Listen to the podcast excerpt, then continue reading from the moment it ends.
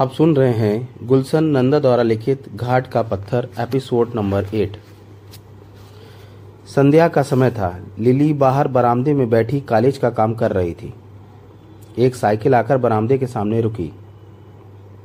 तुरंत लिली अपने काम में इतनी व्यस्त थी कि उसने उस ओर ध्यान ही न दिया। वह इसी प्रकार सिर नीचा किए बैठी लिखती रही। अनायास आगंतुक की आवाज़ सुनकर वह चौंक गई। हुजूर की सेवा में नमस्कार करती हूँ। स्वर माला का था। लिली ने सिर उठाकर देखा और बोली, नमस्कार की बच्ची, इतने दिन से कहाँ थी? जब से पूना से लौटकर आई हो, सूरत नहीं दिखाई। क्या करूँ? पूना से लौटी तो बुआ बीमार थी कॉलेज से छुट्टी ले रखी थी। आज कुछ तबीयत ठीक थी तो सोचा कि अपने प्राण प्यारों से मिल लिया जाए। अच्छा पहले बैठो, बैठ तो जाओ। लिली ने पुस्तक बंद करते हुए कहा, माला पास ही पड़ी कुर्सी पर बैठ गई। हाँ अब कहो क्या मंगवाऊं, चाय या शरबत?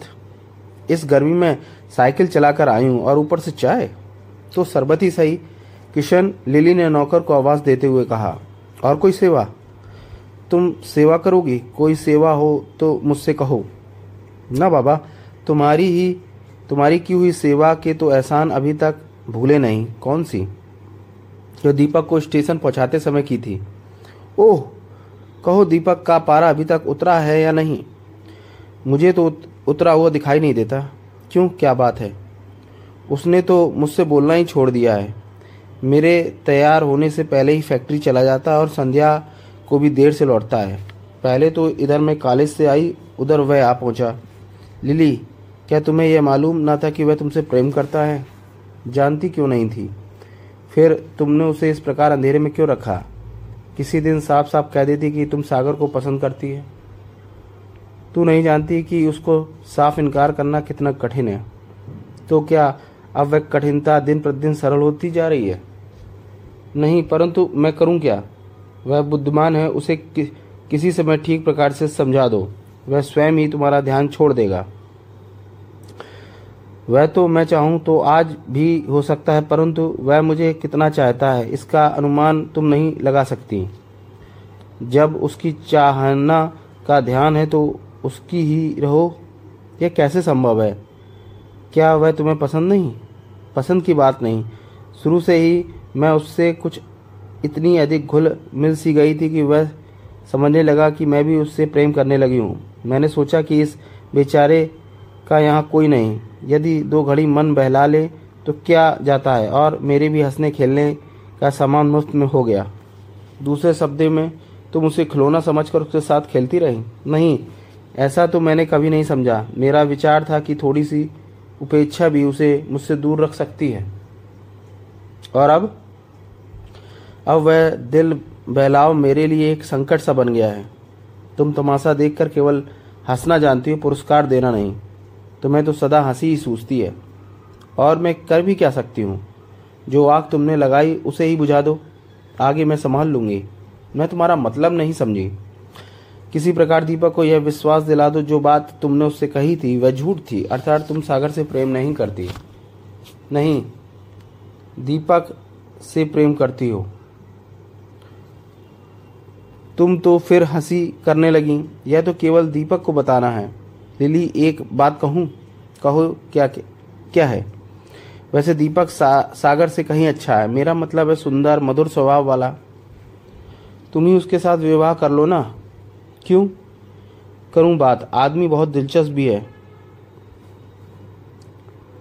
लो यह खूब रही। प्रेम तुमसे करे और तुम उसे किसी और को सौंपो। परंतु तुमने छोटा मुँह बड़ी बात वाली कहावत नहीं सुनी क्या? तुम्हारा मतलब है कि सागर उससे कहीं अधिक मूल्य दे सकता है। क्यों नहीं? भला कैसे मैं भी तो सुनूं? उसके पास पैसा है, दीपक से अधिक पड़ा हुआ है, मान है और हमारी टक्कर का है। दीपक तो फिर भी हमारा एक नौकर ही। है इसका अर्थ है कि तुम्हें सागर से अधिक उसके धन से प्रेम है? क्यों नहीं? कौन लड़की यह नहीं चाहती कि वह अपने पति के घर सुख से जीवन बिताए? अच्छे से अच्छा पहने, खाए और सुख और आदर से रहे। इन सब वस्तुओं के सामने क्या दीपक का प्रेम भरा दिल कम है? ऐसे दिल तो सवेरे से शाम तक हज़ारों ले लो। लिली, अब इस बहस से क्या लाभ? बोलो, अब क्या करूँ? कोई ऐसा उपाय सोचो जिससे उसके मन से यह संदेह दूर हो जाए। माला सोच में पड़ गई। थोड़ी देर बाद बोली, देखो, यह काम तुम मुझ पर छोड़ दो। मैं अभी चली जाती हूँ, दीपक आने वाला है।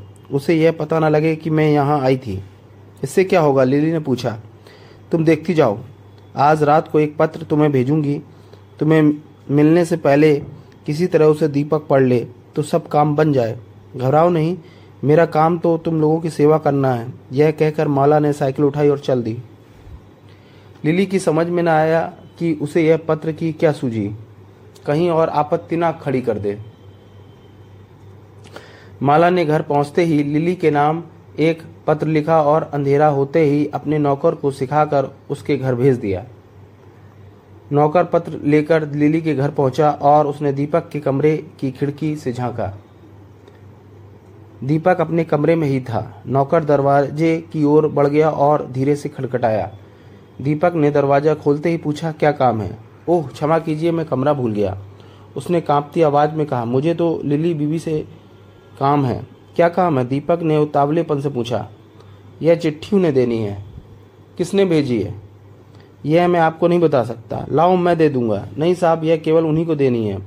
उसने पत्र को दीपक के सामने करते हुए कहा। दीपक ने पत्र को संदेह की दृष्टि से देखकर हाथ से छीन लिया। साहब, यह आप क्या कर रहे हैं? यह तो लिली बीबी हाँ मैं जानता हूँ। जाओ, मैं उसे दे दूँगा। वह घर पर नहीं है। अच्छा साहब, मैं जाता हूँ। किसी और के हाथ ना लग जाए, बहुत प्राइवेट है। यह कहकर वह मुड़ा और दरवाजे से बाहर निकल गया। दीपक ने लिफाफे को ध्यान से देखा, उस पर लिली लिखा था। उसने सोचा कि हो ना हो, वह सागर का पत्र है, नहीं तो चोरी चोरी इस समय उसे यह पत्र कौन भेज सकता है? देखे तो सही क्या लिखा है?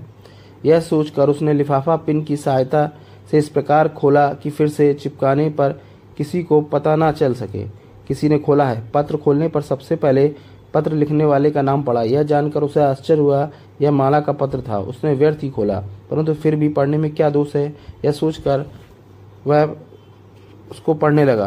प्री लिली, आज पूना से आए छह दिन हो चुके हैं, तुम मुझसे मिलने नहीं आई। मैं यह भली प्रकार जानती हूँ कि मैंने जो बात हँसी में दीपक से पूना में कह दी थी, उसके कारण ही तुम मुझसे क्रोध हो। मुझे क्या पता था कि मेरी साधारण सी हँसी दीपक को तुमसे इतना दूर कर देगी? और तुम्हें मुझसे।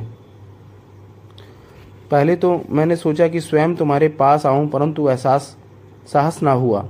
मेरी प्रिय सखी, अब जो हुआ, उसे भूल जाओ।